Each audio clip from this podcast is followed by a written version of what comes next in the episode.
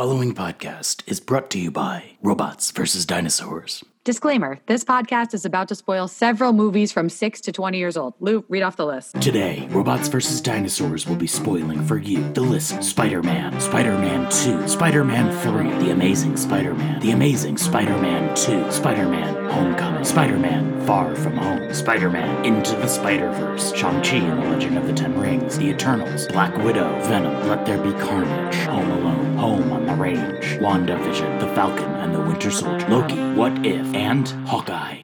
Hello and welcome to Robots vs. Dinosaurs, the podcast where we watch a movie and then try to determine which one is cooler robots, dinosaurs, or spiders. I'm your host, Louis G, and with me, as always, is my co host, a returning co host, uh, my, my biggest Marvel expert on the RVD network, uh, Ryan T. Lawler. Welcome, Ryan. Hey, what's up, people? Back on the cast. Ryan T. Ryan T. does whatever a Ryan can. Ryan and Lou, Ryan and Lou does whatever regular people do. Oh, yes, that's going to be the intro theme. Uh, Ryan, why don't you tell the listeners what movie we're talking about today on Robots versus Dinosaurs? Oh, we are now talking about Spider Man No Way Home. Yeah. That's right, Spider Man No Way Home, directed by Jon Watts. Uh, Jon Watts is the director of all of the Spider Man movies in this trilogy, which Yes. I think marks the the first and only time that that's actually happened in the MCU so far. Um, I think all like Yeah. Iron Man had a trilogy, but it was three different Yeah. directors. Thor, three different directors. Captain America was different directors. Yep. No, you're absolutely right. Yeah. And along with that, one of the most three consistently good, like, uh, I, I, I don't know, just he did a, for taking three individual movies in a trilogy and making them, he did a great job. hmm They're And- all so solid. Of course, I mean it's the Sony trilogy, not Marvel it trilogy, is. but Sam Raimi did did you know the whole trilogy before. Um, Yes. but Got to differentiate. Yes. that is definitely going to come up a lot in today's uh, episode. Mhm. Which I do want to say, there's a spoiler announcement before every episode of Robots versus Dinosaurs, but I want to be hundred percent clear. If you Yeah. like, just downloaded this episode and you haven't seen this movie, and you're like, we're not going to do a spoiler free section or anything. This is going to be a hundred percent spoiler filled uh, discussion We're of dropping, Spider-Man like- No Way Home. So yeah, um, see the movie and then listen to this episode. uh, just dropping that disclaimer one last time. Spoiler, spoiler, spoilers. Um, Oh, yeah. the writer of this movie, Chris McKenna, uh, who also wrote the previous Spider-Man movies and Jumanji, 2017's Jumanji. Oh, nice. Um, some of the stars of Spider-Man: No Way Home. Ryan, I'm just gonna ask you to like stop me at some point. Uh, so, Tom I might Holland, Sleep and let you keep going. Zendaya, Benedict Cumberbatch, uh, Jacob Batalon, Jon Favreau, Jamie Foxx, Willem Dafoe, Alfred Molina, uh, of course Benedict Wong, Marisa Tomei, uh, Tony Revolori as Flash Thompson, um, returning J.K. Sim- Simmons as J. Jonah Jameson. This being his sixth time playing J. Jonah Jameson. Five. Five times. Yeah. The three, the trilogy, original, Sam Raimi, Mhm. then Far From Home and No Way Home, because he wasn't in Homecoming. He wasn't in Homecoming. No, they revealed him at the end. It was like the post credit scene in No Way Home. Or excuse me, Far From Home. Okay. Excuse me. Uh, yeah. And this movie took place like literally right after you found out J. Jonah Jameson was in it. Or Gotcha. J.K. Simmons was J. Jonah Jameson. The, the, the, Yep. Yeah. But yeah. Rhys Ifans, uh, Thomas Haden Church, Charlie Cox. Big spoiler: Charlie Cox is in this movie. Yes. Um, And that's you know what that, I think that's everybody that I think I got What? everyone. You didn't get the biggest spoilers of them all, did you? The biggest spoilers of them all. Did- Did you say Tobey Maguire and Andrew Garfield? what Ryan, Tobey Maguire, and Andrew Garfield are in this movie? This is the first I'm hearing about this. Man, uh, yes, of course, Tobey Maguire and Andrew Garfield. Um, Yeah, my boys. Did you? I, I was kind of expecting. Uh, uh, man, what's her name? Um, this Kirsten is, this Dunst. is very embarrassing. Kirsten Dunst. I was kind of expecting Kirsten Dunst to make a cameo. Uh, I, I- was. um, but you know, I mean, I'll take it without her. Um, Yeah. I remember reading an interview with her. She said she wasn't in it, but everyone says they're not in it. Like, look at Andrew Garfield. It's like Mhm. he spent like the last years. No, no, I'm not in it. Nope. Great job. But you know, you can't trust that stuff. But I did kind of think that she might be. Um. So yeah, but she's Yeah. not. It's all right. and here we are. And I'm yeah, I'm not going to protest the movie just because Kirsten Dunst doesn't make it a, Yeah. a cameo. Sit here and rattle off tons of people I wish were in everything, Mm. but there's only so many people. You know, this takes it took a lot of work. Can you Yeah. imagine get all these people back? You know, they all have to agree. They, you know, it's it's a that's a lot. Right off the bat, would you say um, th- is this your favorite of the Spider-Man of this Spider-Man trilogy? Yes, I can easily say that. Mhm. No, no arguments whatsoever. What about compared to the past Spider-Man's Spider Spider-Man's?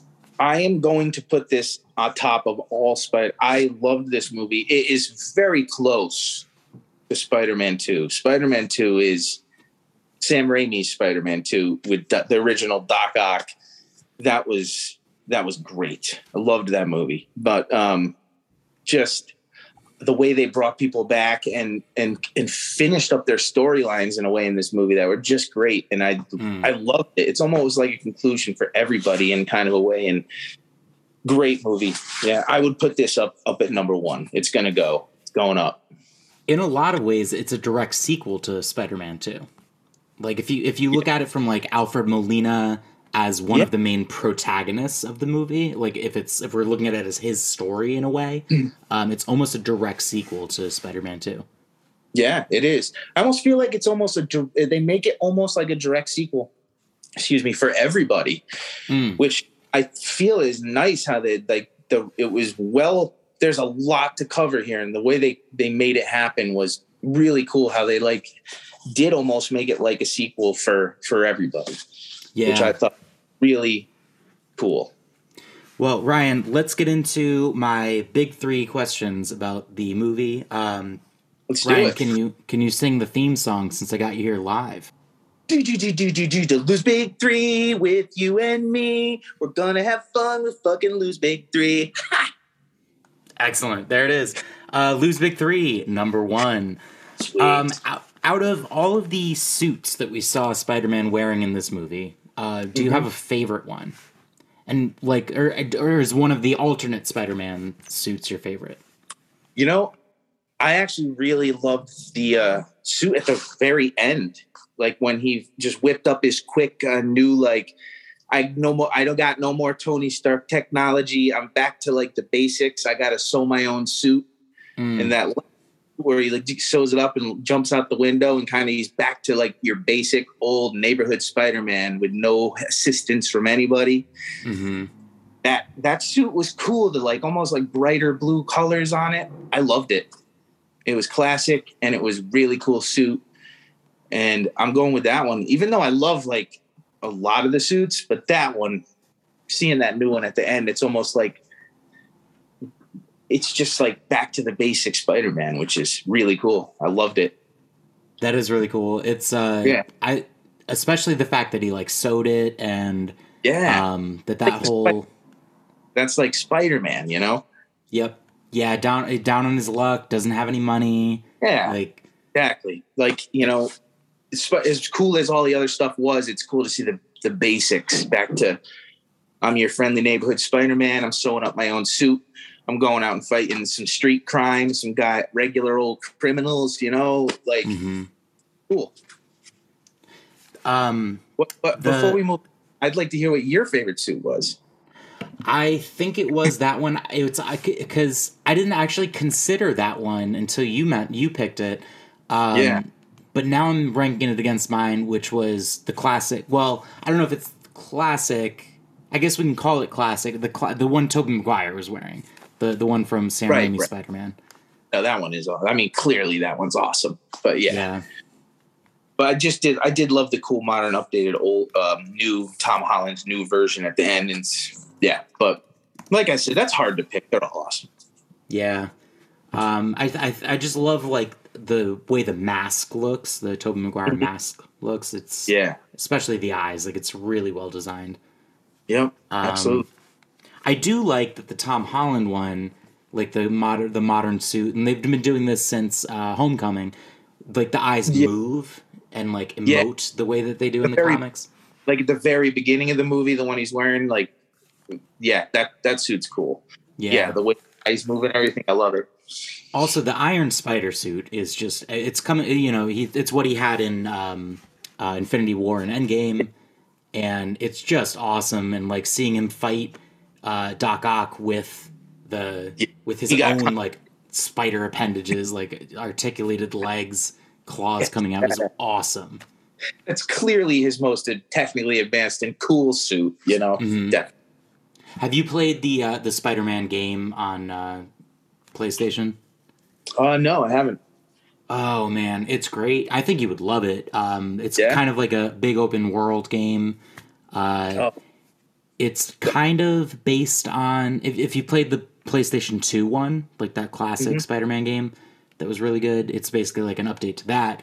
Um, Yeah. And this is the you get you get all of his suits in the game, and the Iron Spider is one of them that you get, and like the it like helps you in combat. You got the legs and stuff that come out. Yeah, it's pretty rad. um, but anyway, the uh, well, this is all things Spider-Man. I was going to say this is not the Spider-Man game podcast. Um, no, back but back to the movie. Um, Lose Big Three, number two. Uh, if you were if you were Spider-Man, if you were Spider Ryan, and Yeah. you um, and you got to choose whether you have like the Tobey Maguire wrist hole spider webbing or synthetic cartridges integrated into your suit. Which This one a- would you choose? I've thought about this before. I like the or I honestly do dig having the organic webs. That's cool. But like I would always imagine it would like feel weird. Like Mhm. like thing out the little slit, the little it's sliding out and like it's coming where's it coming from? Like up here, can you feel it coming down your arm? Like where's it is there like a is there like a, a, a web sac like near his prostate? Yeah, he would have to have an extra organ, right? That just produces processes some of his food or something into webbing, right? Exactly. So I would imagine if you if he needs to drink and eat or something to like if he's dehydrated or, or hungry, maybe like it starts to does it sputter. I, I mean, I don't know. Like, is it, can you can you get air in the lines? I don't know. It seems a little weird, but it's badass that you can produce it naturally and you don't need to worry so much about the the canister, the shooter malfunctioning, Mhm. and that type of stuff. Um, yeah, But you do, but it is, it is, of course, you know, controlled by your emotional state, as we find out. That's true. You know, he had in, uh, his Spider-Man Three. Spider Spider Man Two, the one where Oh, it wasn't Spider-Man. 2. Yes, that wasn't Spider-Man Two. At that, yeah. um, which can happen, I guess. So, uh, you know, I don't know. I, I'm gonna honestly go with I'd rather have the natural ones, just because I don't spend the time. Even said it in the movie, like that's kind of a pain in the ass. Like basically, is what he said. Like you have to keep making more. hmm Uh, you always worry about that. Do I have enough for this battle? You know, so. Yeah. Um, I think having it organically is probably the best, but having a little detail, do I need to, you know, knowing how it works would make me a little more comfortable? Do I need to make sure I'm full and filled up on my protein? Right. Uh, you know, so, but ah, organic is pretty cool. But yet the shooters show his intelligence and how he can make the shooters and, and all that's cool. But you're asking if I was Spider Man and I Mhm. would, I think I'd go with organic just to save myself time. I yeah, I thought about it a lot too, and I I think that I it's very it's very it's almost a coin toss. Yeah. because there's really good points to be made for either either way. Mhm. But what it comes down to for me is like I Spider-Man has to use so many of his abilities in in a fight or like when he's pursuing somebody and then he has to fight them or whatever. Like a lot of it takes just his spider sense, his agility and and his strength. And I feel like if your if your body is making the effort to like make the webs, um that's going to take some of your strength away like no matter what. And so I- I- like it's going to be a drain on your energy and your resources. So having like having that be technology part of the suit, it's like having you know, it's like knowing kung fu but also having nunchucks, like having a weapon. Um, Yeah. that's like yeah, Yep. I I agree with you. I think Tom Holland has it a little easier with Stark technology because, like, yes, you know, Andrew Garfield really has to literally always be making his his shooters. You know, replay. He's the only one who does it. It's you know, he's the guy, which is actually isn't that kind of more the original Spider-Man? yes, He's like really is. the only who who has that that he always has to maintain his shooters, make sure they're good, and if they run out or break or something, which happens. He's got to deal with that. Which I haven't seen his movies in a while, which I'm going to rewatch them, but I think that happens. Electro like shorts him out or something. He has to make these like anti-electric ones, and but Which that that's an argument for having the organic ones. right, You know, yeah. Well, mate, actually, it's an argument to not have the organic ones, right? Because if you find fighting electro you through your webs, you can't really modify it. Like you, Oh, your are what they are. That's a So good point. yeah, So- but but yeah, cool. It can go either way, really. But that's that's where I'd go. Yeah. Uh, one thing I really appreciated visually in this movie was how every time Spider-Man shot a web onto something, like it lingered. Like they really did the the Yeah. effect of it just like sort of slowly Yeah. falling or like, you know, collecting or like just dangling from something. Um, It was cool. yeah, it was really cool, and like that was that was one reason I was really glad I got to see it in IMAX because like the camera is so wide that even when Spider-Man's swinging away from something, like you see that extra little bit of like Yup. the his disconnected web is Yeah. just sort of dangling down and like I don't think Yeah. I've ever been to. Just a side note, I don't think I've ever been to an IMAX showing of anything. really, oh man, Is it, is it really like worth it? You think? it definitely is for some movies. Uh, any movie that takes place in space, one hundred percent, you got it. Like you got to see it in IMAX. It'd the Um, more vastness of it, and like Endgame, you think was good in IMAX? Endgame was great in IMAX just because I mean a lot of some of it took place in space and it was awesome. Yeah. So Do you think this is worth seeing in IMAX? yes, I, I really think it was. Dolby Digital or something. Yeah, I mean the, yeah the sound the sound design is incredible in this too. Um, Oh yeah. uh, I think Michael Giacchino once again did this did the Yeah. score. That guy is Yeah. everywhere. That guy's our like modern uh, John Williams, right? Yeah, he really is. He does like everything. And I remember, I believe the first thing I saw him scoring was when I was watching Lost in like the early Mhm. mid thousands. He he scored Lost. I'm pretty sure. Yeah, And that's first uh, saw him, and I was like, oh, cool. This is cool for a TV show. It's almost like movie cinematic music. It was uh, it was awesome. And then obviously he's just gone on to do like he's done like four or five MCU movies. I mean, he's just done a bunch of shit. He's awesome. Yeah. Star Wars. He's he's Yeah. he, yeah he's amazing. basically is like the, the new John Williams.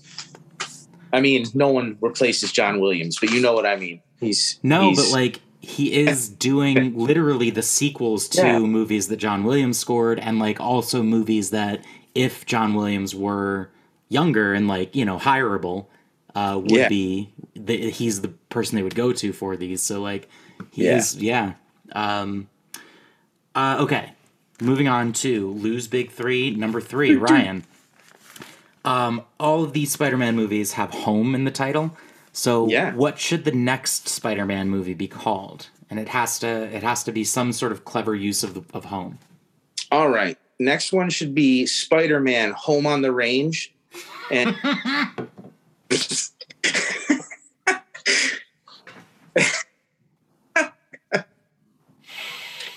you know, he's uh got his family. he's raising cattle.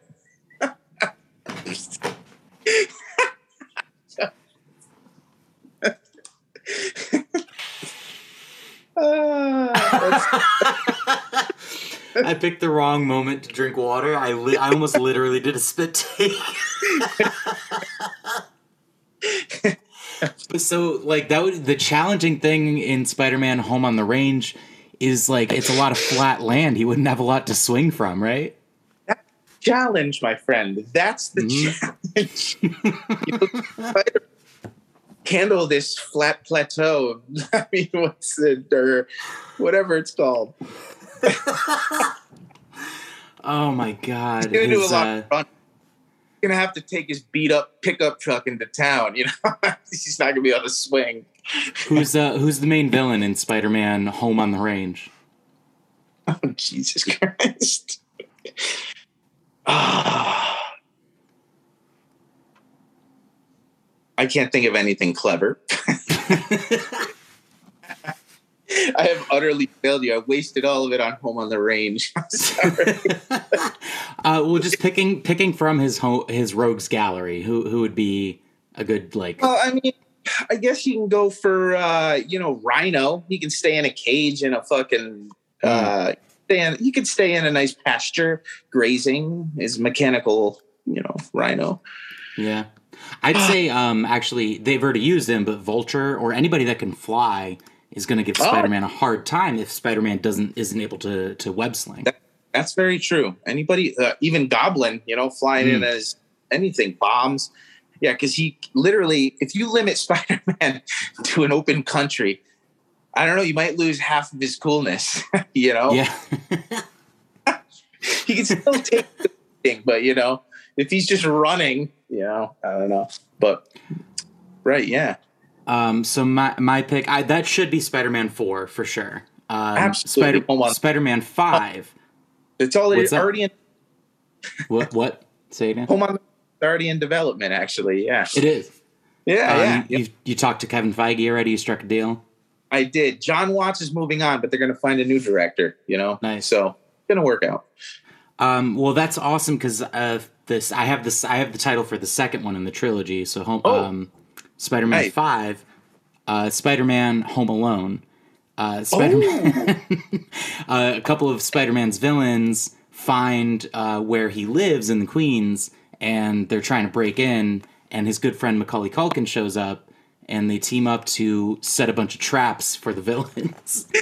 the thing is, Macaulay Culkin would be the top-notch hero here. He'd Mhm. outdo and in this situation, I think.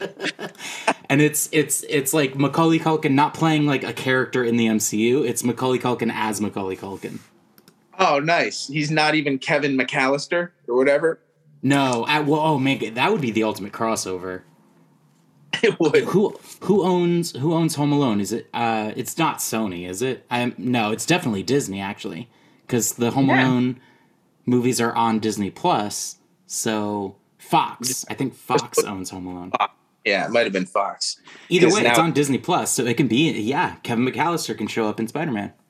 Yeah, absolutely. Crossover. Uh, awesome.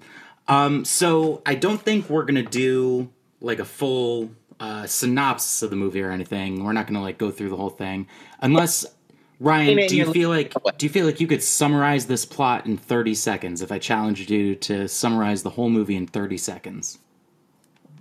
I think. I think so. Yeah, Yeah. I'm gonna put. uh, I'm gonna put. Uh, I'm gonna start a timer.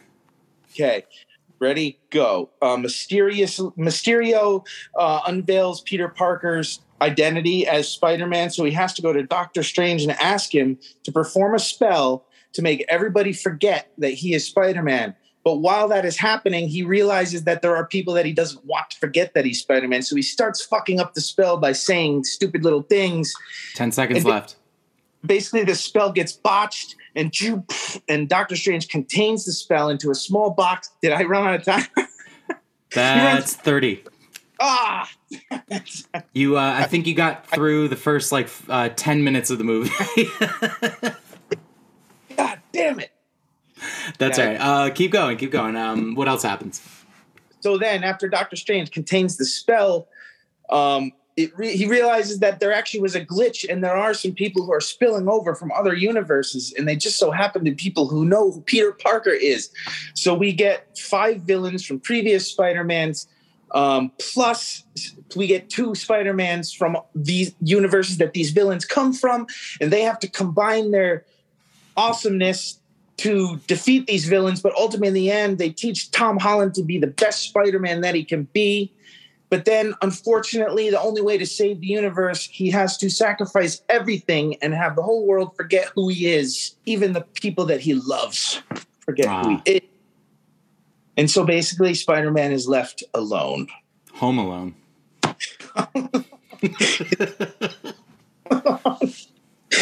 Uh, yeah, so that's that's my 30 second synopsis. Excellent. Uh, 30 second synopsis in two minutes or less, but that, not bad. Not bad. Th- I mean, it's a huge movie. A lot happens, so there's a lot to cover. There, exactly. There's a lot of little things you got to note. Um, awesome. So yeah, instead of like going through scene by scene, um, I figured we would just do like the big three, and then um, you and I would just talk about some like Easter eggs and like trivia and stuff Yeah. about the movie.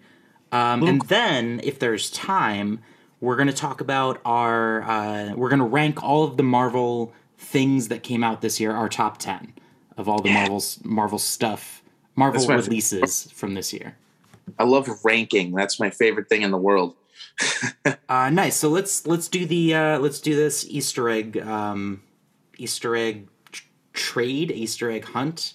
Do you want to call? It? No, that What? doesn't make sense to call it a hunt. Uh, let's It's talk. Easter eggs, right? Little cool things in the movie, right? That Little cool things in the movie. So you start. What, what's your what's your first one you want to talk about? Well, the first thing I'll, I'll mention is the right at the beginning of the movie, which references a show that's currently happening. So they must ref, they must be like coinciding near the same time, and that's Rogers the Mm. musical Hawkeye. Right Mhm. at the beginning, going in through the city, and you see all, you see the different Rogers the musical signs, you know, advertising that. So, kind of makes me wonder: are they overlapping in time? I know that takes place during Christmas, and this is clearly like summertime. So, I'm still trying to wrap my head around the timeline, but that I'm pointing that out just because the Rogers the musical, it was cool, and they're showing it in Spider-Man. Yeah, no, that's a good point. That it's yeah, because it's it's they've graduated and they're waiting for college admission letters. So Right. yeah, it has to be summer. What was it Um, like? They Endgame was 2019, and they blipped for five years to 2024. Yeah, I thought it was like 2024 or 2025. So that's the year it is 2024 summer. Mm. And then Hawkeye takes place like later that, because then at the end of the movie, it's Christmas. Yeah, Spider Man well, when he goes. So maybe that's more right at the time of Hawkeye. yeah. Doesn't doesn't he swing by the Rockefeller tree lighting?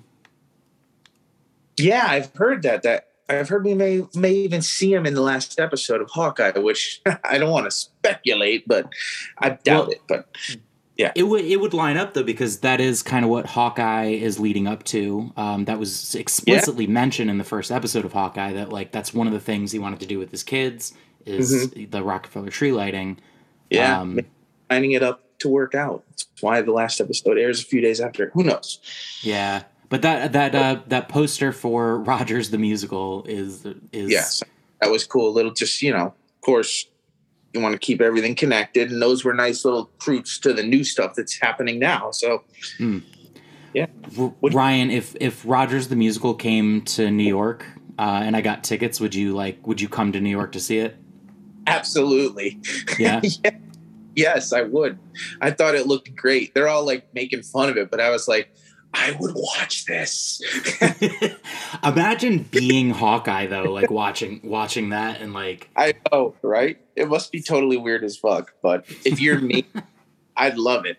He's like, this is bullshit. but I love it, but it was great. uh, the first Easter egg that I wanted to talk about is um, we were talking about the uh, the Goblin before, and Ned. Um, Ned Leeds at one point when he finds out that there's this multiverse and that there's you know all these Peter Parkers from alternate dimensions and and so on. He asks, "Is there an alternate Ned Lead? I wonder if there's another Ned Leeds out there somewhere." And there is, if you're a comic book fan.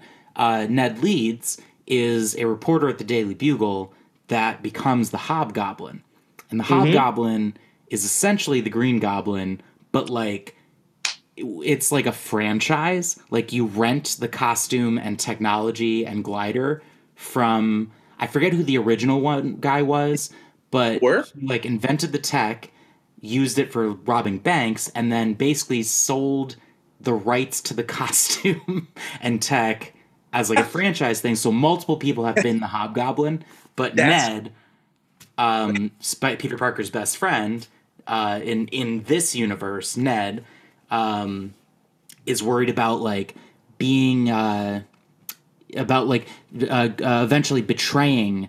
He uh, Yeah. uh, who t- Tobey Maguire tells him that story of like Yeah. his best friend Harry, you know, tried betrayed him and tried to kill him and became like the Green Goblin, the new Green Goblin. So Yep. yeah, that was like a fun little nod to the comics version of Ned. Um, It was cool, and it really took uh, Ned by surprise, and he was totally like, "Uh, yeah, I, I don't, I don't want Ned."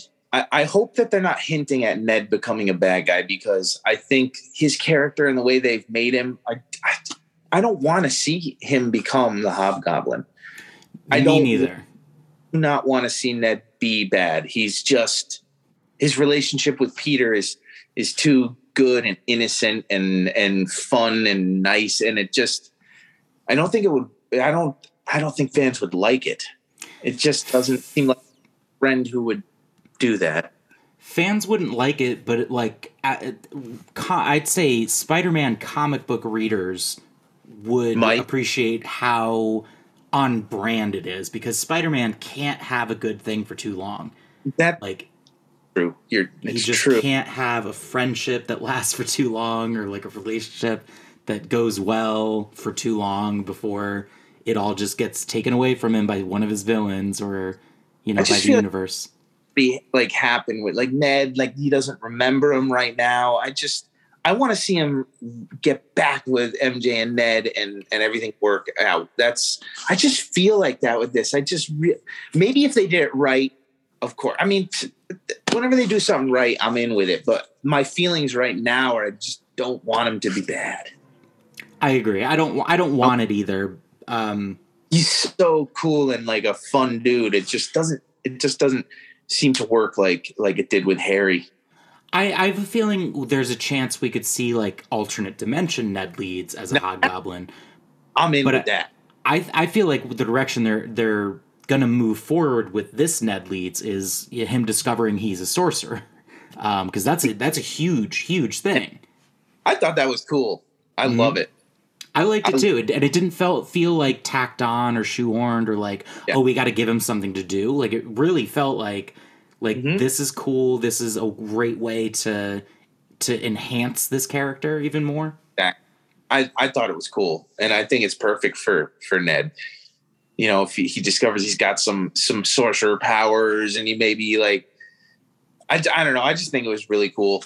It was good how they did, and it was like it was different direction than the comics because I don't remember ever. Yeah. I mean, I read the comics, but I don't know any specific situation that I know of where this happened in the comics where he was like a source.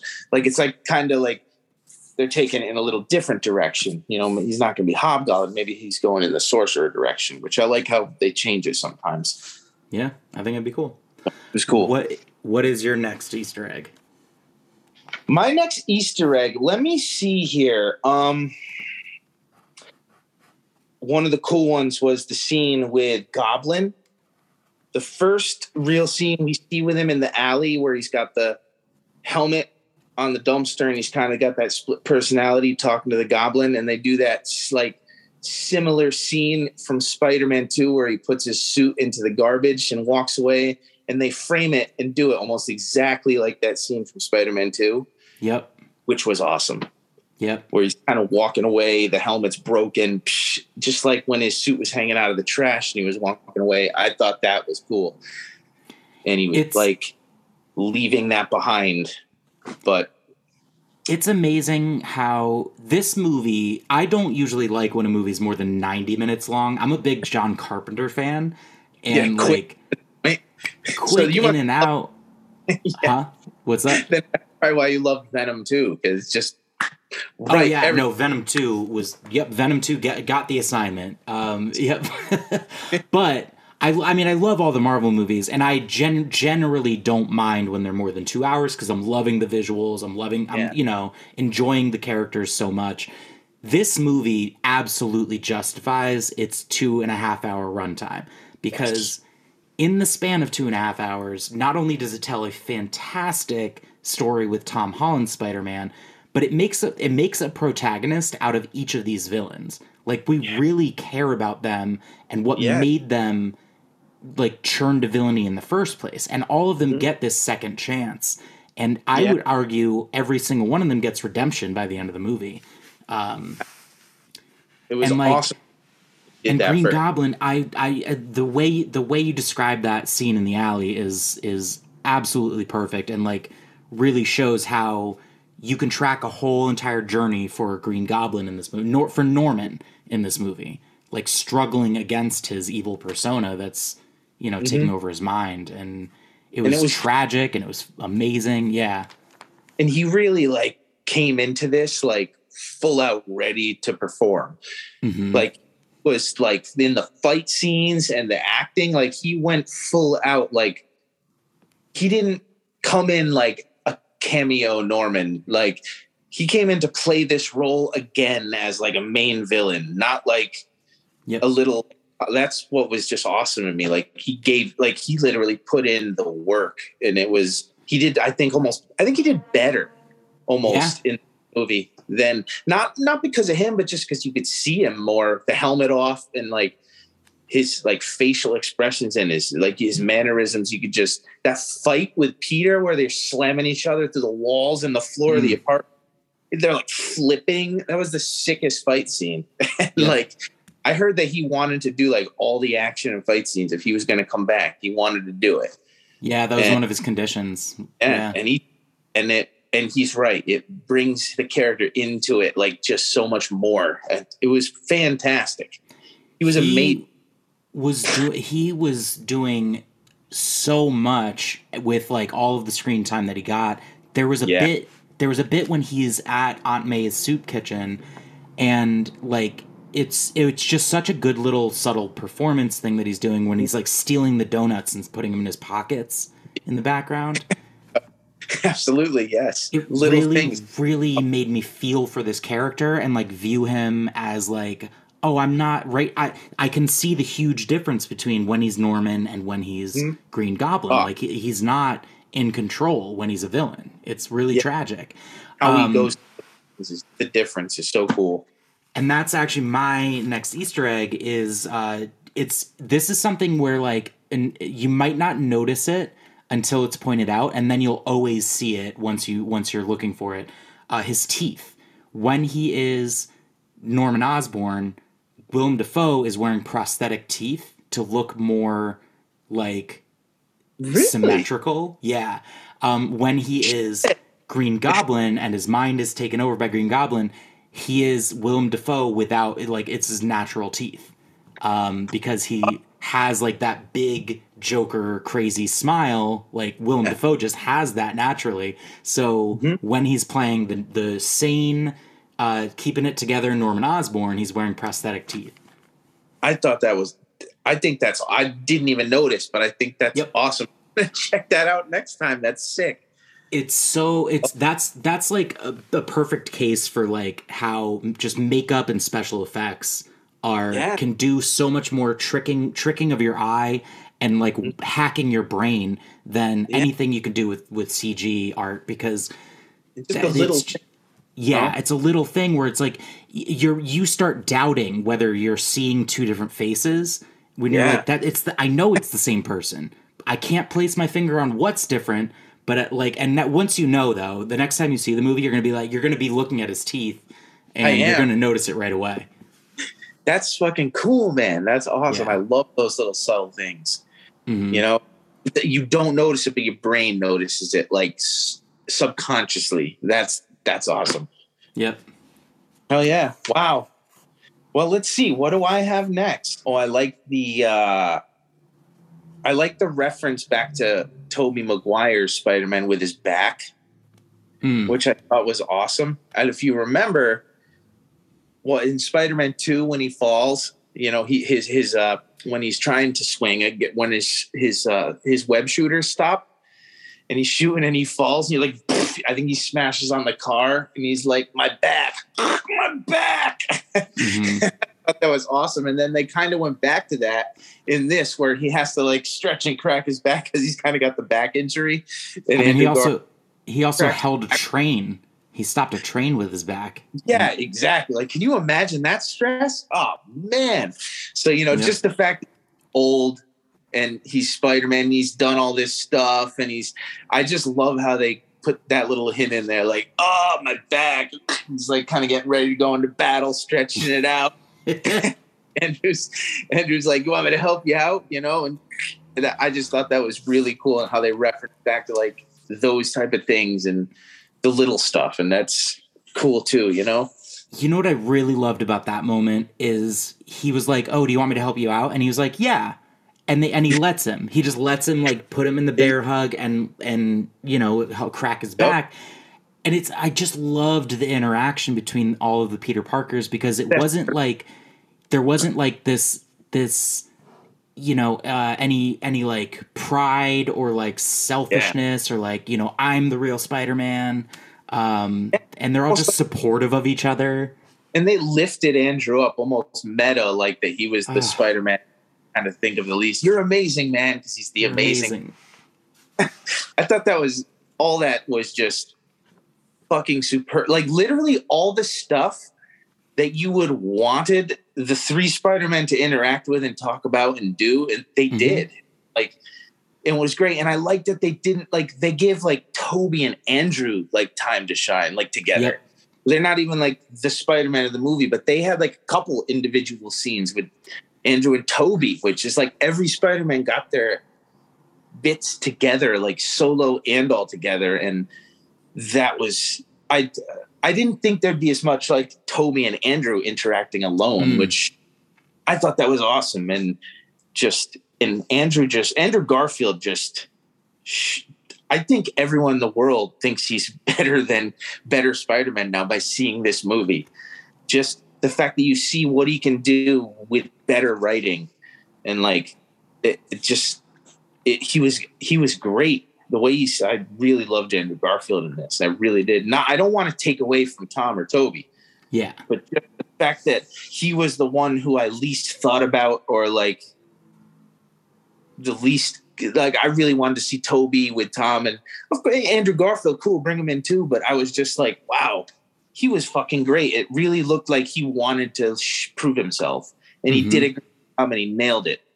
and that was his arc too like each of the spider-men had their own their own sort of like arc their thing that they wanted Yep. the thing that they wanted to redeem about themselves and for him for andrew garfield's peter uh, peter parker it was you know letting in, he blames himself for how mj died and he or i'm sorry how gwen died it was gwen stacy Yep, um and in this movie he got to rescue mj from a very similar fate and it was you just in that moment when he just immediately starts crying after doing it was it just reached out of the screen and just ripped tears out of my eyes it was amazing I had I had a, the quivering lip for that one, man. That was that was the way they did it was just phenomenal. The way you okay?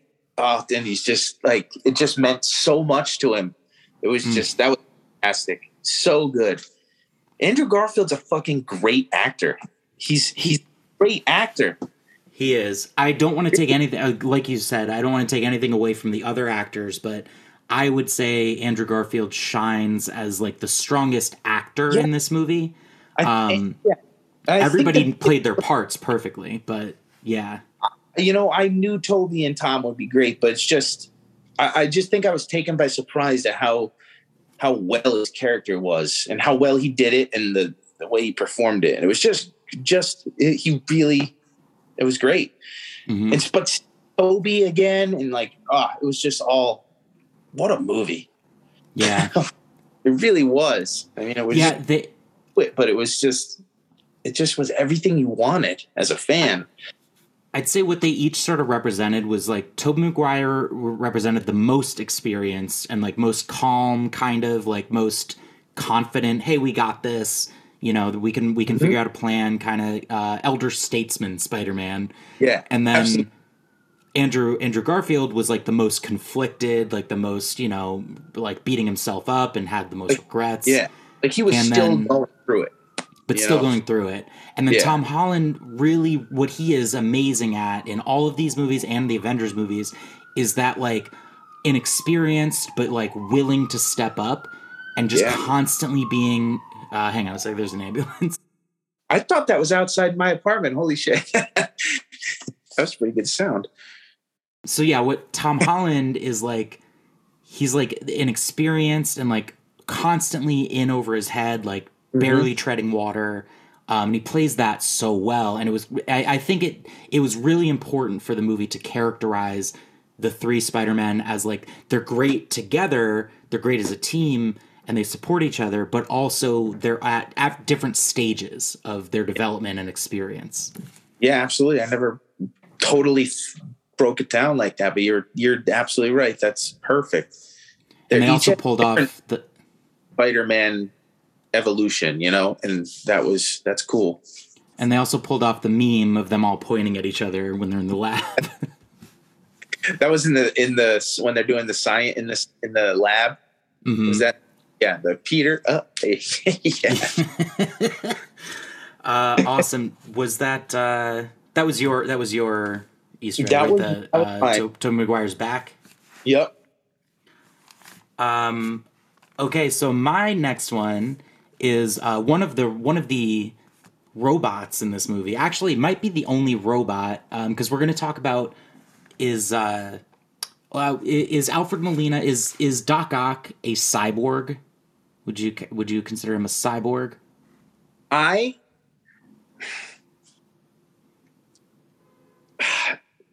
no. No. Uh, it's very, oh man, that's difficult. I guess technically, yes. Because he has added on robotic parts. So that's mm. really kind of what a cyborg is, right? Yeah. But they're cyborg parts that are replacing his human pieces. It's an add on. That's a good point. So, you know, like, you know, Cyborg in the DC universe or or RoboCop or whatever. They're cyborgs because their body parts are replaced by robots, mechanical. Right. But Doc Ock just has the addition of extra machines. Mm. So I don't know if it's exactly a cyborg. Hmm. He's more human with robotic extras. yeah. Yeah, that's so, great. Yeah, he's a modified modified human. Modified human. There we go. Yeah. Yeah. Interesting. All right, yeah. awesome. So now we have like a, a fifth category of robots, modified human. Modified um, human. But there is a robot in this movie, which is Dumb E, uh, which is the robotic arm in in God. Happy's apartment, which is one of the original um, Tony Stark robots, like robot helpers.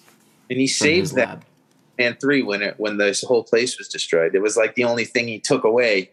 Yeah, that was boy right there. Glad to yeah. see he's still in. Glad to see he's still going. You know? Yeah, dummy. Yeah. Hell yeah. yeah. He tried. He tried his hardest. He wasn't always, you know, the the most reliable robot, but he tried. I don't know if I have any more uh, real good Easter eggs. Do you? I have one more.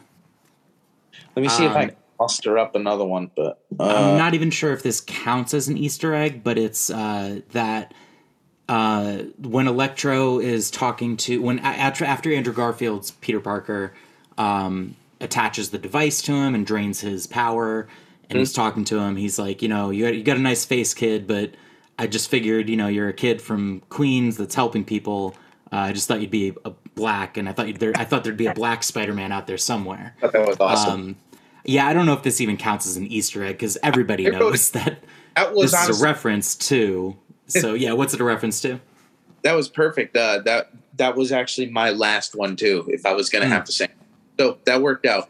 But that's definitely a reference to Miles Morales, of course, who you know, should be coming. I mean, we all we already got the Into the Spider Verse and now the se- sequel trailer, which I don't know if you watched, but you don't watch trailers, right?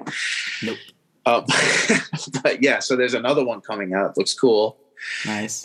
Uh, but that's a great, great movie too. But I would love to see Miles Morales in live action, and I definitely Yeah. think will be in the next few years. It's just, I- mm. You know, it's just how we how are they going to line it up? I and I don't really know right now. Hard for me to guess, but it's still hard to say what happened. What's going to happen with Tom Holland's Spider Man going forward? The way this movie ended, I, you know, I don't know. Like, realistically realistically i think the next spider-man movie um i think honestly what they'll what they'll do with it to go bigger is time travel and they'll involve um the spider-man 2023 oh, that. I do i do think like that's probably the the most logical next direction for them to take it in. In live action? In the live Uh, action in in the MCU or are you talking about into the Spider Verse the um in the live action. In you live act or Sony verse whichever way they they go with it that do, that's a good question. Do you I'm going to ask you do you think Tom Holland's going to go and do S- Spider-Man movies with like Tom Tom Hardy in Sonyverse, and still just vaguely be connected to the MCU through the multiverse? Do you think he's going to stay in the MCU totally and completely and some and there'll either be another Spider-Man or they kind of they kind of left it in a way where it's like very um they they hit the reset button and they can kind of do anything they want that's what I think is kind of cool about it. yeah Yeah. They almost like rebooted. Like they can do what now they can take them in a whole new direction, not have to explain. You know, if if Sony decides they want to do something, to explain why Tony's there or why nobody knows him, or they can just go and do it. And there's going to be no questions. yeah i i just think like they're doing they're doing a lot of fan service and i, I think i said spider-man 2023 earlier i meant 2099 Kind of question that, but then we moved on. But yeah, that, I I know you. Um, But uh, yeah, Miguel O'Hara is the Spider Man. But like, I I don't know. People have been people have been wanting to see him in Spider Man for a long time, and like he was in the end credits of Into the Spider Verse, technically. Um, so I think in some way that's like, no matter who's directing it, that's where they'll take it. Uh, Is either him coming back to Spider-Man's modern time to help him out for some reason, or Spider-Man ending up in the future somehow and going Right. on a future adventure. What do you think? Um, I think that sounds fantastic. I never thought about that, but I kind of think that that's kind of the next way they can go to make it big. Hmm. Like you know, it's like how do you top what you've just done? it's that's a tricky one, you know. So yeah, I think like somehow having Spider-Man 2099 time travel type stuff is would be pretty cool. But do you do think you, do you Oh, What? Yeah. I was gonna say, do you think it's gonna be MCU or Sony? right? Um, What were you gonna say to me? no, because well, no, because that was the that was the I did that was the part of your question I didn't didn't answer. um, no, yeah, I, d- I think uh, I think it's gonna be. I think Marvel's not gonna give up Spider-Man very easily now that they've got him. That's what I think too. You've you've got him so ingrained in this universe, even if he's forgotten. Like there's so much history and to, to go with, and there's so much you can. I think I think he's gonna stay in the MCU. I think so. Especially with the Fantastic Four showing up, because Yeah, uh, Spider-Man and Ben Grimm, the Thing, are like Yep. best friends in the comics. yeah. Oh, and that's it's a really like delightful relationship and i That's would awesome. absolutely love to see like to see that happen and especially with tom holland's spider-man at some point so we'll see though we'll see i'm sure i'm sure it'll be great whatever they give there's us so many open-ended things they can do. That's that's so hard to guess. They can go anywhere with the way they ended it, which is what's quite perfect about it. yeah Uh, so Ryan, do you have any more to say about Spider-Man: No Way Home before we go on to our uh, top ten ranking?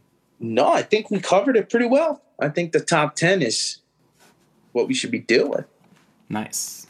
Uh, Yeah. All right, so we are going to be talking about. Uh, we're going to rank our top ten of the Marvel movies slash TV shows that were released this year, and it's crazy that we're able to to make a top ten list just from this year alone. But here we are.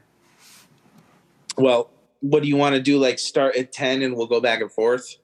Yeah, I like a countdown to like from Yeah, from bottom okay. to top. What do you think? No, I think that's good. Yeah. So you give Uh, your. so what? You want me to give my number ten? Uh, you give me your number ten first. All right. My number 10 is Hawkeye. and it's a it's good. I it's not like I don't like it, but it's just not uh, at the excitement level that I've had for for other ones. Um it's just you know, it's kind of seems like, you know, low stakes, kind of ground level boring. Not boring. I don't want to say boring. That's terrible. It's not boring, but it's not it's just not to me the action and greatness that the other shows have been it's it's it's it's a lot more basic it's it's cool it's it, the last couple episodes have have picked up a little bit but you know it's just not as much my thing as the other stuff That's fair. That's fair. Yeah.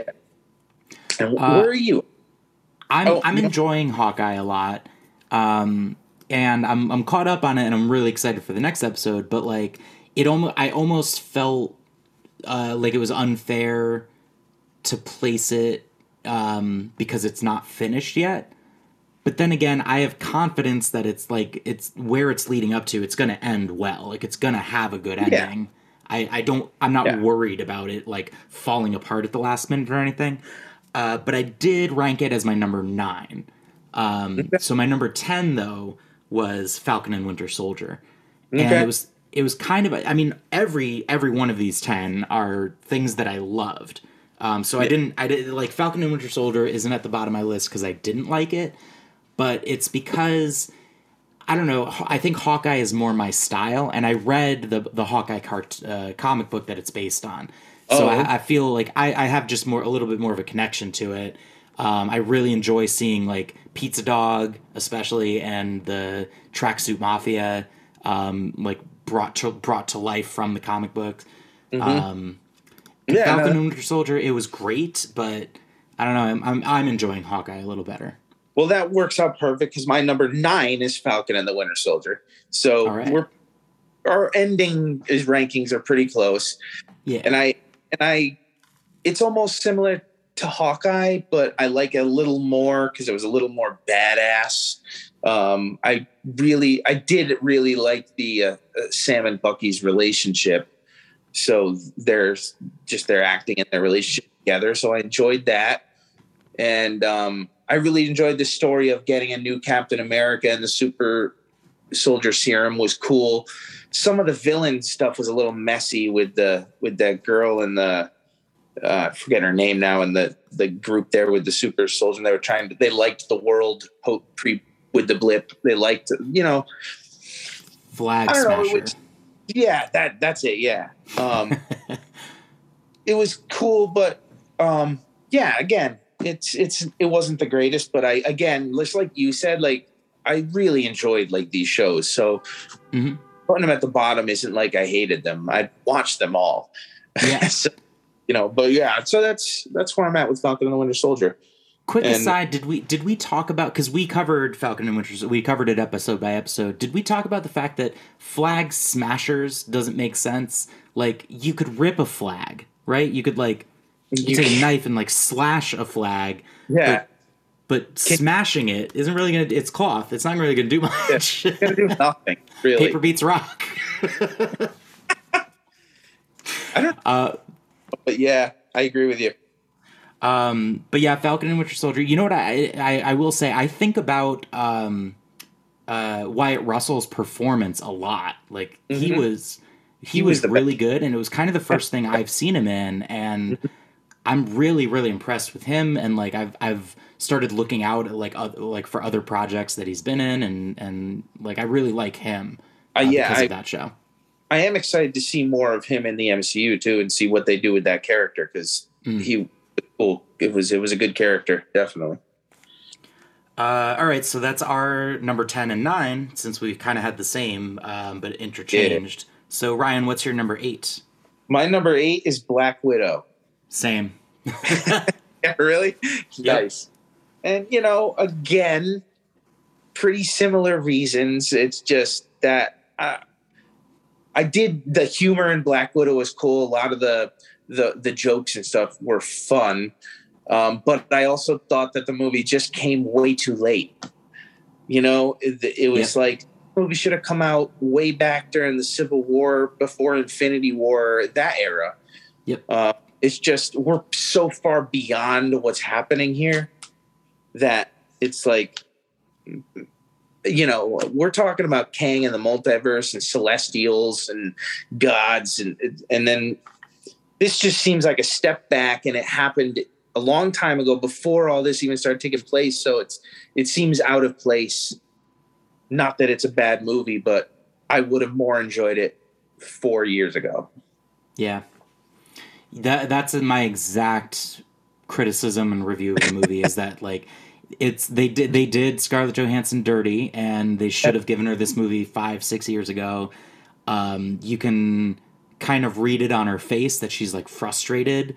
uh, Yeah. that you know that like it, she, it's a great performance, but it's just Yeah. not the the character from five years ago because it's she's been through all that she's been through and we know her ending and it's just yeah it it, it was I, I loved it um it was hard i would say like as much as i loved it it just making a top 10 list it was hard to rank it above anything else but at the same Yeah. time i i think i still enjoyed it more than like if you asked me to sit down and watch all of black widow again or watch all of one of those two series again i think i'd rather watch black widow again Yeah, me too. Uh, Because I do think that a few of the action scenes and fight scenes are cool. Some of the scenes with the with the family and the dialogue is cool. There's some cool parts, definitely. And yeah, I would cruise to the movie before I watched these those two shows again. and it gave us yelena and yelena rules Yes, no, she's fantastic. She is one of the best parts of that and Hawkeye. My number seven was Venom 2. And um, I liked Venom 2. I did. But I know you liked how it was snappy and quick, and that was cool, but it felt like it almost moved a little too quickly. I would have liked to like just seen a little bit, maybe some more scenes between Cletus and, and Eddie. Um because it just seemed to like bah, bah, bah, and boom we're at the climactic and fight bam he eats them and boom it's over. I'm like what the fuck just happened? It was real quick. It was real fast and i would have liked to have seen it like in maybe another 30 minutes give me give me a few more like extended scenes of stuff just a few few more things with maybe venom and eddie doing something i don't know it was just really quick good movie and action in it, but it just moved along so fucking quick. I, I would have liked a little couple things in there, maybe. I don't know. I don't even know what, but it just felt real fast. I do think it, it needed to be rated R and Yeah. that and therefore needed to have scenes of Cletus Kasady like murdering people. And when Um, he, whenever he was going crazy on people, it was tamed back because Yes. of the. So you know, it, I did enjoy it, and as soon as it's free on TV, I'm sure as hell watching it again. But it wasn't enough to to boost it into the front half of my Yeah. breakdown. I get I hear you. That's fair. That's fair. So what was your seven? My number seven was What If. Okay. Uh, so what if yeah what if was it was there were episodes of it that were some of the greatest things i've seen marvel put out um, just Mhm. some of the best content that i've seen them put out and there were episodes where like i was kind of yawning through some of them um, parts of them so no, none of the episodes were bad um, but as a whole what if was like a very cool project Um, I love that. I love that each episode took a different character as the lead and like really took him in a in an interesting direction. Um, and then they all came together at the end, which I really wasn't expecting. I wasn't expecting it I all to like add up to a final uh, amalgamation of of them all like getting together.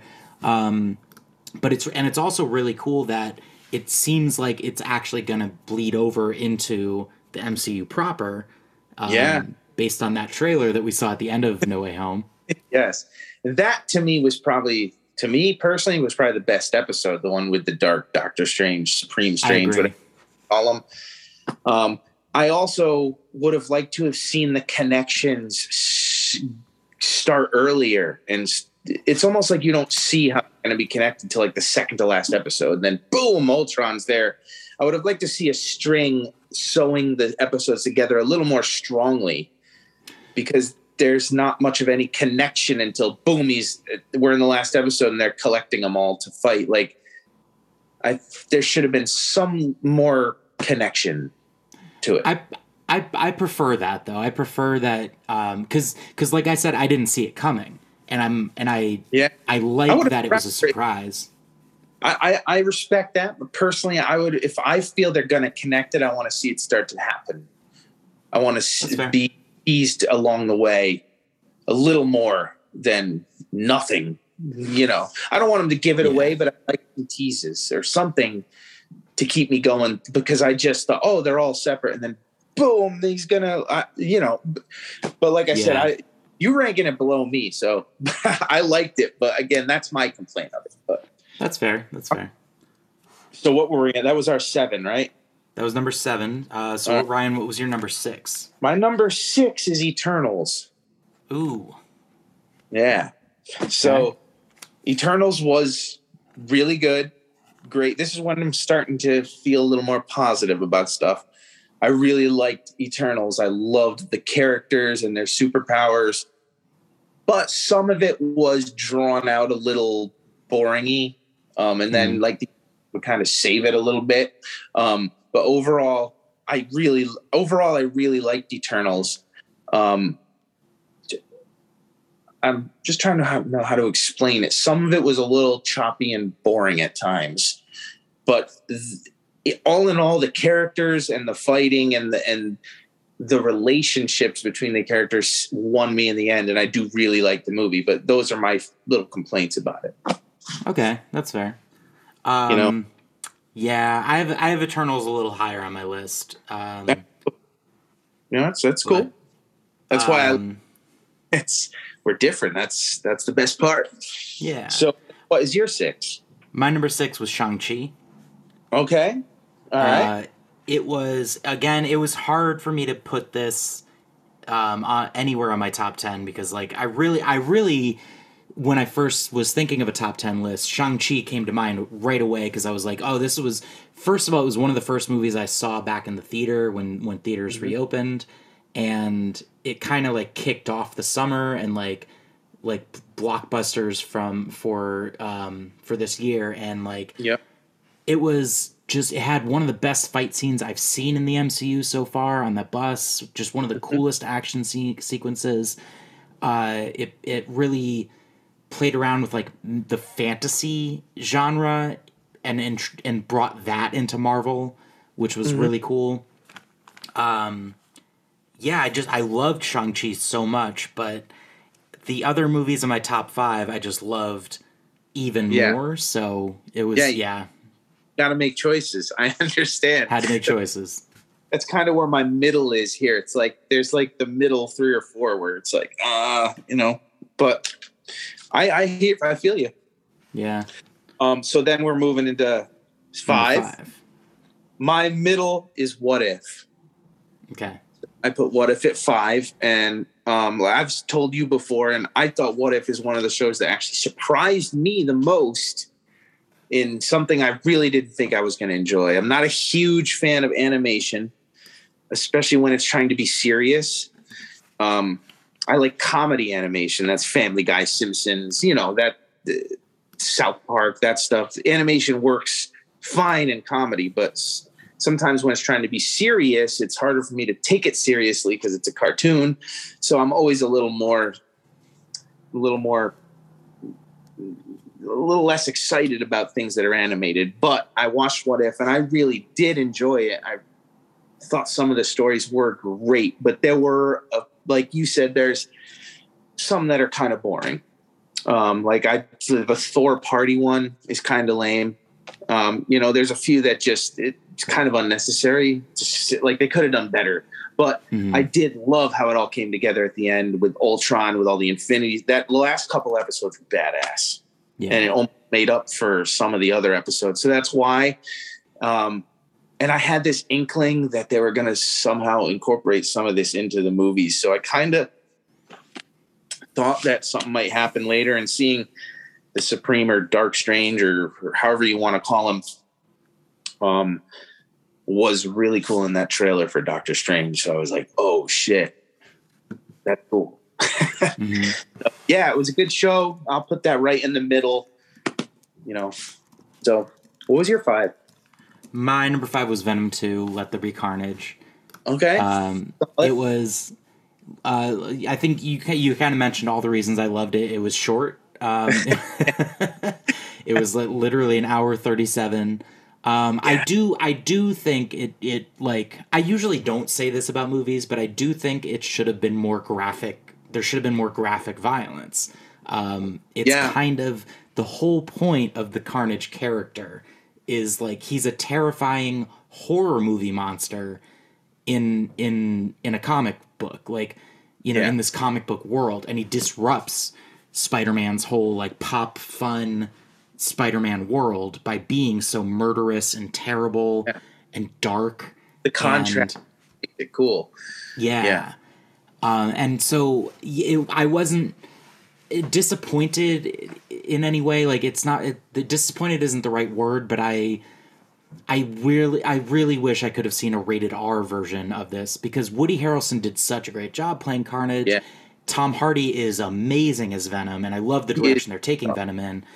But yeah, it just could have been more. It could have been rated R, and and that's the only way that I think I would have enjoyed it more. But that, but all that said, this was one of my favorite movies that I saw in the in the theater this year because it was just so much fun. Yeah, um, wa- I loved the first Venom. I saw it like three times, and I just couldn't wait for the sequel. And I was just having fun from start to finish. Did you like this one better than the first? Yes, I did. I think Yeah. the first one is a better movie, to be honest with you. I think it's a better a better script and a better story. Mm-hmm. Um, but I do because this one, honestly, the script is a mess. Like it's, I can't really, I can't really defend this movie on many levels. Um, all I can say is like it's my number five because I loved it so much and I just had so much fun with it. Yeah, no, I'm with you. It's a fun movie. It's cool. And I'm only Yeah. two spaces off from you, so it's not like, you know, Yeah. cool. So, Uh, number cool. four, Number four. my number four is Shang-Chi. Hmm. I really, really liked Shang-Chi. Um, I loved the humor. I loved the story. I loved the action and fight scenes. Um, it was just, I don't know, it was just really cool. I really enjoyed the humor and, and Trevor Slattery, I thought was great. I thought the, the, the, the little guy there with no head. Why do I forget what he's called? That little furry, the furry, um, um, God, what was his name? Morris. Uh, Travis. Tra- no, the little furry guy that he talks to with no head. The Morris is that Morris, right? Oh, Morris. Morris. I loved Morris, and it was just I thought this it was cool. I thought the fights, I like the special effects, and all around, I just thought it was a good, fun, feel good movie that wasn't too too heavy or too light. Too it was just it was a really good, straight down the middle MCU movie. I think that's uh, the best way for me to say it. It, w- it. would literally rank right dead in the middle for me. It was it was it was good, entertaining, fun. That's it. yeah. I liked it, I liked it a lot, and uh, yeah, it had a decent story and had action and cool special effects. Yeah, so that's where I'm at. I Nice. like the the introduction of a new cool badass character too. Shang Chi, I think, is going to be a kick ass Avenger. Uh, I think his powers are cool uh, with the rings and and so I, I I can't wait to see him fight along the Avengers. That's one of my biggest excitements. yeah, me too. And yeah, yeah Shang Shang Chi was super fun, and and that is another point that I give it is uh, like, like you said, it introduced a, a, brand new Marvel character to the MCU, yeah. um, and he's immediately like, oh yeah, this is a Marvel character, like yeah, and he's really cool, and he's bringing something unique to the table Hmm. Um, and so that for that reason, my number four is the Eternals because it gave us ten new characters. um, that's actually not the reason I liked the Eternals so much or why it's so high on my list, but like that is another like out of out of all of the movies in our top ten, they all uh, they all are either sequels or continuations of a character's yeah. story, um, except or in What If I guess it's like alternate versions of character stories. Um, and yeah, the only two uh, that came out this year that are like brand new properties or brand new characters are Shang Chi and yeah. the Eternals. Um, the Eternals, I really loved it. I loved, I loved the concept. I loved that it, it was sort of like the Bible of the MCU. It kind of in, it explained why the MCU exists. Um, yeah and it's just a, a, really great reference point for a lot of things that have happened over you know the past 12 years of, of these movies um, while simultaneously setting up the next phase and, and like where this is going cosmically um, there was a lot of criticism against this movie uh, people a lot of people called it the worst marvel movie so far and i don't get no it because I came out I I was enjoying this movie so much while I was watching it and I couldn't stop I haven't stopped thinking about it since I saw it. Uh, Wait till it was kind of the most sci-fi of all of the Marvel movies yeah. so far and just was absolutely wild and and you know it, it wasn't perfect it definitely I I uh, we talked about it on an episode that I haven't released yet um, but it'll be coming out soon uh, and so you can hear a lot more of my, our thoughts on it then but like yeah, because I could go on and on and on about how much I love this movie. But yeah, it's my number four, and it was actually really hard to even rank it like below the other things on there. But um, yeah. but I loved Eternals. I, hey, I'm with you. I, I, think you're right. The vastness and coolness of the history of the that was one of the coolest parts about the movie. Like you said, the Bible of the MCU almost. Mm-hmm. I, I, it, it is cool, and I honestly can't wait till it's out on Disney Plus to watch it again so I can kind of take it in again and, and watch it on my own uh, and really g- watch it a couple times and get it. And yeah. not that I, you know, it's it's it's a lot. It's a long movie. There's a lot to it. And I, I can't wait. I went back and watched it in the theater again because I I knew oh. that this is one of those movies that like like later like in 10 years i'm gonna regret that i can't see it in a theater again yeah yeah no you're right so uh, to number three. Number three. Uh, my number three is Loki. Um, so I loved Loki. Loki was one of my favorites, and there was Loki and another show, which is next, that I mm. had the hardest time deciding which one I was going to put before the other. But ultimately, I'll explain why I chose the other one when we get to that one. But I loved Loki. Um, I I'm a huge fan of crazy things like multiverse, and you get crazy with me, and I'm in. You know, mm-hmm. like variants, alligator variants of like I love that kind of stuff. Just imagination and cool sci-fi and like craziness. And I love the character of Loki, how you're taking a villain and changing him into like kind of a, a not a villain. And they've already done that once and now they like reset it, try again. I I don't know. I kind of like that whole aspect of rebuilding Loki again as a as now almost a more positive character and mm. see where they go with that. And I love it. I love the multiverse stuff, and I can't wait to see what they do with season three. And I think Loki has one of the biggest, the biggest base stories of what's happening in the future in the MCU. Like, so really watching Loki is quite an important thing to what's going to be happening in multiverse and the madness and all that stuff. And it's really the basis of that. Excuse me. Loved it. I thought Loki was one of the more cool, imaginative shows. Uh, and they took it in weird directions, like Mm. like Loki falling in love with himself. Basically, it was just cool things that I really enjoyed. I loved. I love. We're now up to things I loved, and it was very hard to pick the top three. But that's where I'm at. Loki was fantastic. If I if I had had to guess, I would have guessed you would put like Loki was going to be your number one. I would never.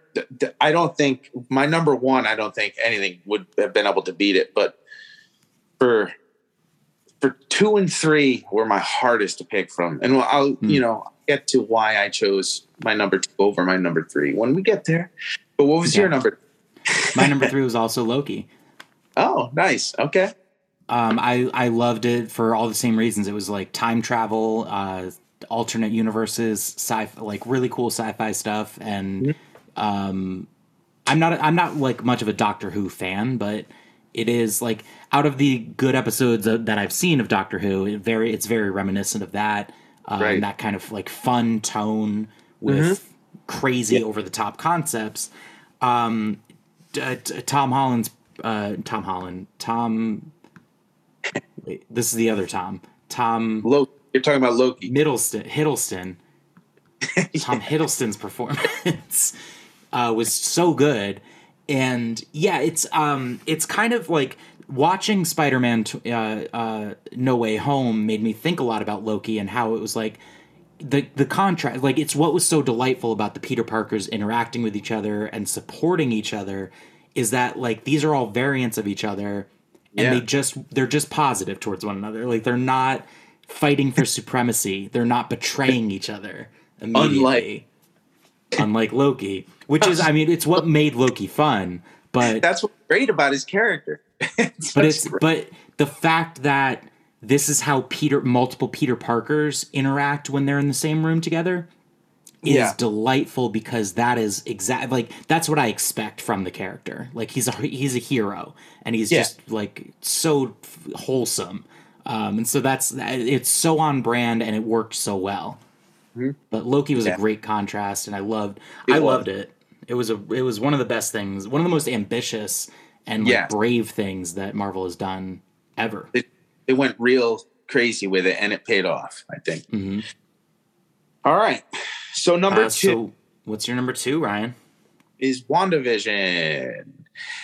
And WandaVision was after I thought about it and really was like ah, that feeling I got when I watched WandaVision for the first time I hadn't seen an MCU thing in over a year because of the pandemic. And just the way WandaVision built up like it started and you're like what the fuck is going on? Like Mhm. the mystery and like the guessing each episode of what the hell is going on. It was the coolest show to speculate about and to and to to guess about what's going to happen. The acting and the relationship between vision and wanda and and every agatha and everyone in that show was top notch um i just the slow reveal as the show went on was spectacular and when you went from that black and white into color and then you slowly saw the the snap and you got into the regular mcu the build up was like magical almost so Mhm.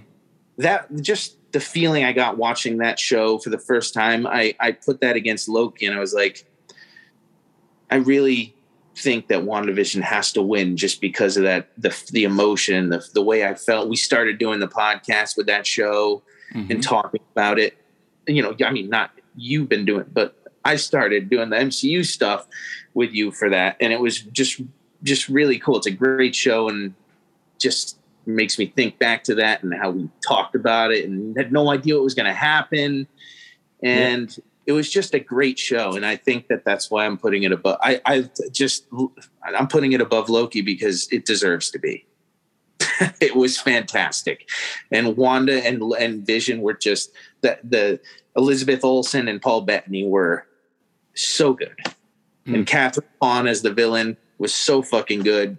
They're just they were all top notch. Mhm. So yeah, I yeah, I also I also it was uh Wa- WandaVision is my number one. Um I'm just Okay. going to get that out of the way. Wand- WandaVision is my absolute number one, top of my list. Uh, I think it's not, I think it's not only the my favorite thing that the MCU released this year, but I th- I think it's my favorite MCU property. I I I, understand. I, I I said this a lot when we were covering it episode by episode, but like I was a big TV junkie back when I was a kid and watched a lot of Nick at Night, and so I like I I Yeah. really loved the the journey of each episode representing another decade of of classic sitcom television, and then the way that they actually like made that the story, made that a huge part of Wanda's character was kind of mind blowing for me and really, really uh, tugged at my heartstrings. yeah, And I will say, like I said with um, with Venom, I can't defend WandaVision as like the highest quality or best thing that Marvel has put out. Um, it had a lot of problems due to like the release schedule and filming during COVID, and you Yeah. know the ending does kind of fall apart a little bit.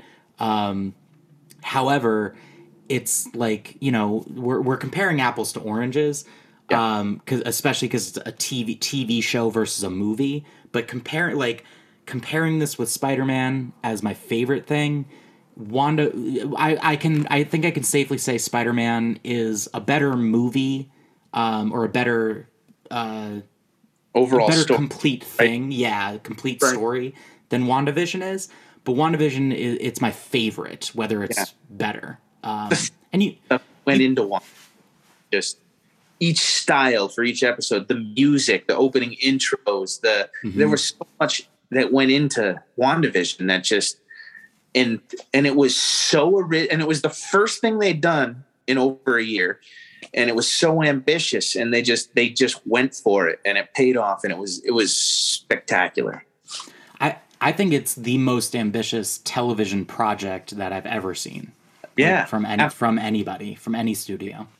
how you how they just started and everyone's totally in the dark but what the fuck is this and that's ballsy for a- for a studio that's just done superhero movies that are pretty straightforward and now Mhm. you're diving into this and it was it really changed the way we watch MCU stuff sometimes to now oh now it could be a mystery and it can be what's going to happen next and the surprises of the shows that was never like it was just it's so cool to have that now. I think it's and WandaVision I feel like started that and and it did start that. It was great. Yeah, and it is like it is comparing apples to oranges, but like It you is compare but apples and oranges because like ap- they're both fruit, and like one of them, I I like I like oranges more than apples, even though apples might objectively be better for you because they don't have all the like citric citric acid that messes up your stomach. I don't know. yeah, fucking I'm gonna eat oranges. I'm not any- a fruit. I'm not a fruit scientist. So and then well then obviously moving into my number one, it's Spider Man. Um, Uh-huh. I I was blown away by this movie. I loved it. I I could not. I just couldn't put anything above it. I I was so I enjoyed it so much, and I looked forward to it for so long. And I was so happy when I finally saw it. I don't think that I was this excited about anything in a long time since Endgame, anyway. Um, and I don't think it's better than Endgame, but um, just to get that out there. But uh, in the last in, in the list of these things, it's up there, and it's in my top three favorite MCU projects of anything, which Nice. would be Well, what are the in- other two Infinity War, Endgame, No Way Home. That's my top Okay. three. in that Uh, order? I mean, I know it's unfair when oh they're the event, but they're Endgame and Infinity War are fucking sick. I can't pick. Mm-hmm. Hard for me to put something else in that place. Those movies are epic. So, and I loved Infinity War because just it literally that movie starts with action from the start and it goes all the way to the end, nonstop. Endgame is more slow and it builds, and then you have the ending, the time travel into the ending. So it's a little different, totally different movies, really Mhm. which what's awesome about it. Um, but Infinity War, Endgame, No Way Home. That's my top three. Nice. I yeah, that's a good that's a good ranking. Infinity War is definitely my favorite movie. And yeah, Infinity Wars. Oh, I love them. I can really watch that anytime. And then right after is probably Thor Ragnarok, which would hit my number 4 Mhm. Love Thor Ragnarok.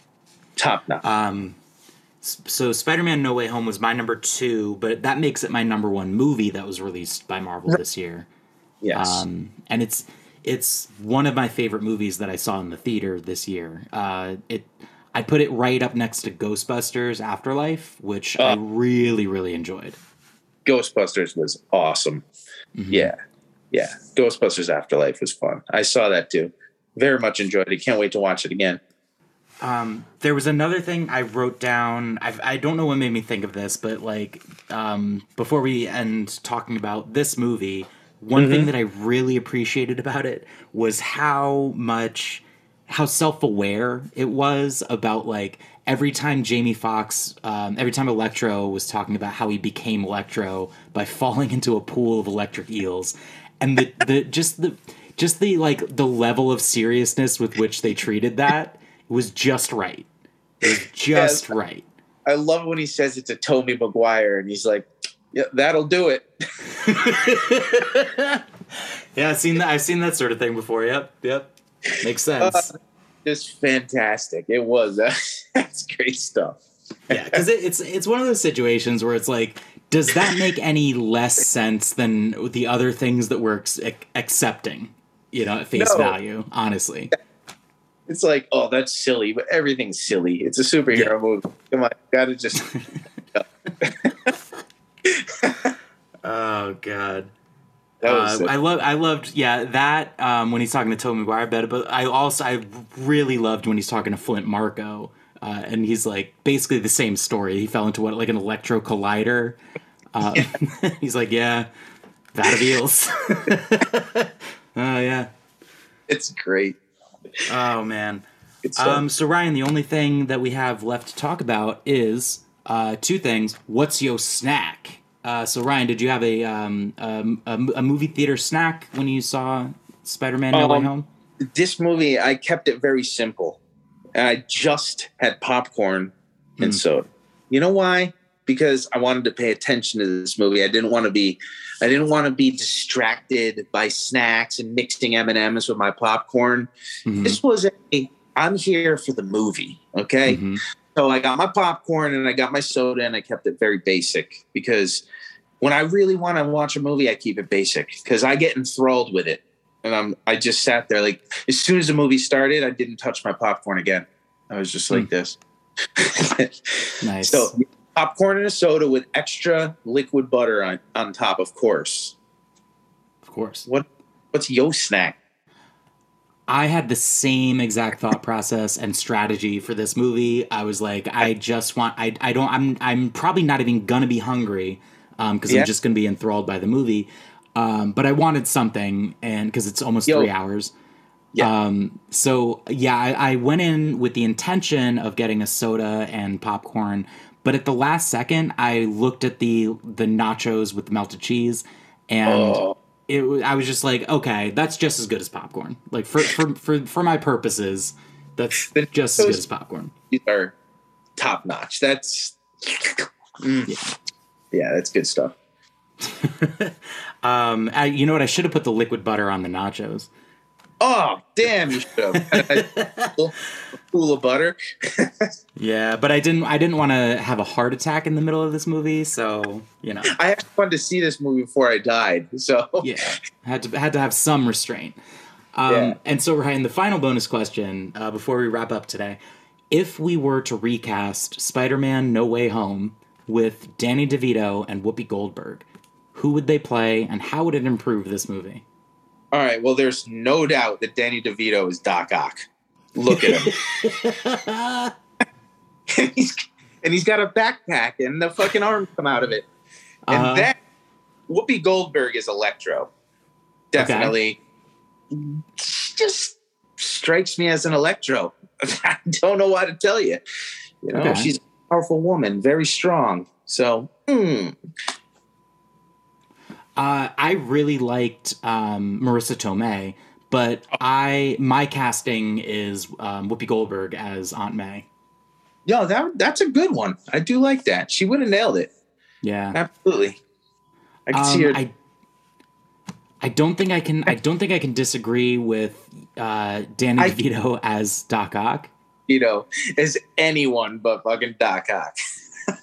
I can't disagree with that, but picture picture this: Danny DeVito as all of the Peter Parkers. Oh yeah. Oh, like, like he just plays them all. Oh, that's Yeah.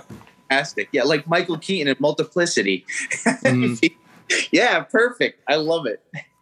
the the logical choice, like I, I really I like in, in all earnestness, I think if um, Danny DeVito showed up to audition for for Spider Man, he would get cast as Flint Marko. Like Flint Marko as a character is Danny DeVito. Like he's this, you know, like kind of scum, like like street level level criminal. Um, Yeah. I'm not saying that Danny DeVito is a criminal by any means, but like it's kind of I don't know. He's got like this this tough guy accent. Uh, Yeah, you just yeah. yeah.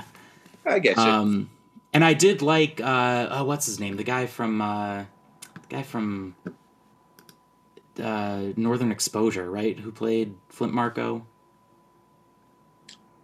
uh, the actor, Yeah, I don't know why I can't think of his name.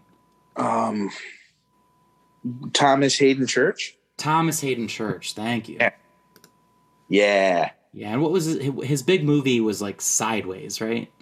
I think Sideways was it. Yeah, I don't think Yeah. there's much of anything else since uh, Spider-Man three. Right. Um, but you know, I liked re- him. Recycled footage for when they the lizard and him both turn human again. Oh, really? Yeah, that was both. That was Amazing Spider-Man and Spider-Man Three, like extra footage or or something. They didn't actually use them now. Their voices, they they voice acted, but they didn't actually. When they turned back to human, that wasn't actually them. Now that was that was leftover footage. I Interesting. read. Pretty cool. Yeah, cool. because they didn't want to pay him to come to set. I mean, yeah, like I can't imagine how much they already had to pay like Zendaya and Yeah, you got the Yeah. yeah, you got the you got a lot of people here that Yeah. are plus. What did the Spider-Man ask? Like Tobey and Andrew, I'm sure they it wasn't cheap to get them to come back. Hmm. Tobey could have asked for anything. yeah, really? Yeah. Yep. Um, but there, but there. I mean, that was a surprise for me up to the moment that it happened. I, there was still Yeah. that doubt in my mind. Like, I don't know if they're really going to get to Maguire. Like, it'd be it'd be perfect if they did. But like up to the moment when it when he actually opens the second portal and he turns around, I was still still on the edge of my seat, like wondering, Yeah. are they going to pull it off? Is it going to happen? Exactly. Because, and I think that's why they just flat out kept denying it. Like, if we just deny this, there's no way, like, there's still going to be doubt. And everyone's going to want to come just to be sure, you know? And, and that's, I kind of think what happened. Because now Yeah. it's the second biggest week, opening weekend ever Mhm. in a pan era, only behind Endgame. It's pretty impressive. Pretty impressive. Uh, and we d- I, we didn't really talk about Zendaya much in this movie, but she I think crushed it as MJ. Yeah. Absolutely. They they made her character bigger, I think, in this movie than ever before, and her acting ability really showed, and she crushed it. She was amazing. Mhm. She was simultaneously like super supportive of Peter, but also like able to keep him humble Yeah. and you know was able to like do things that he can't do. Mm-hmm. Um, and was yeah, it was she was I really admired MJ a lot, like as a character throughout this whole trilogy. Um, but especially she really shined in this movie. Yeah, I, and I love how they used the three friends as like they worked together to like kind of. I thought that was awesome. Three friends just working together to do to to make this happen, and that was cool too to see. Yep. Yep. I mean, they're you know, it's Harry, Ron, and Hermione, basically, right? Yeah, exactly. Um, it's a good, it's a good uh, like trope that that fiction Yeah. has like you know figured out. Like this is It yeah, this is what people like. This is what people want to see. the power Yeah. of friendship conquering all. they did a good job. how do you get how do you get to just be like a Zendaya or like a Madonna or you know like how do you get to just yeah I'm just I just one name I don't what's your last name don't worry about it Just like, fuck it. Yeah Go out there. I'm fucking Ryan. Go fuck yourselves. I don't need a laugh. but there's I- hundreds of thousands of other Ryans yeah I don't care I'm Ryan I'm the Ryan. You know what I'm saying? yeah it's got to take a tremendous level of confidence Absolutely. And a cool one name. Like you have to have that cool one name that just rolls off. Either like a Prince, just one like a just pops, or like a Madonna, you know, like da, da, da, Zendaya, you know, or you know, they got your quickies or your multiple syllables, you know, and then you got Mhm. your, you know, just bah, just quick. Cher Yeah, just Cher yeah I, I, quick or three syllables. It's like ba or ba ba ba ba. You know, it's I don't know. All right. Well, we are uh, like like the train that Tobey Maguire used his back to save in Spider-Man 2. We are completely off the rails. Um, so I think this is a good place to wrap it up. Yeah. Uh, so Ryan, why don't you say goodbye to the listeners, and we'll see you next time. hey everybody, it's been a pleasure as usual. We'll see you next time for the next MCU adventure. Bye bye.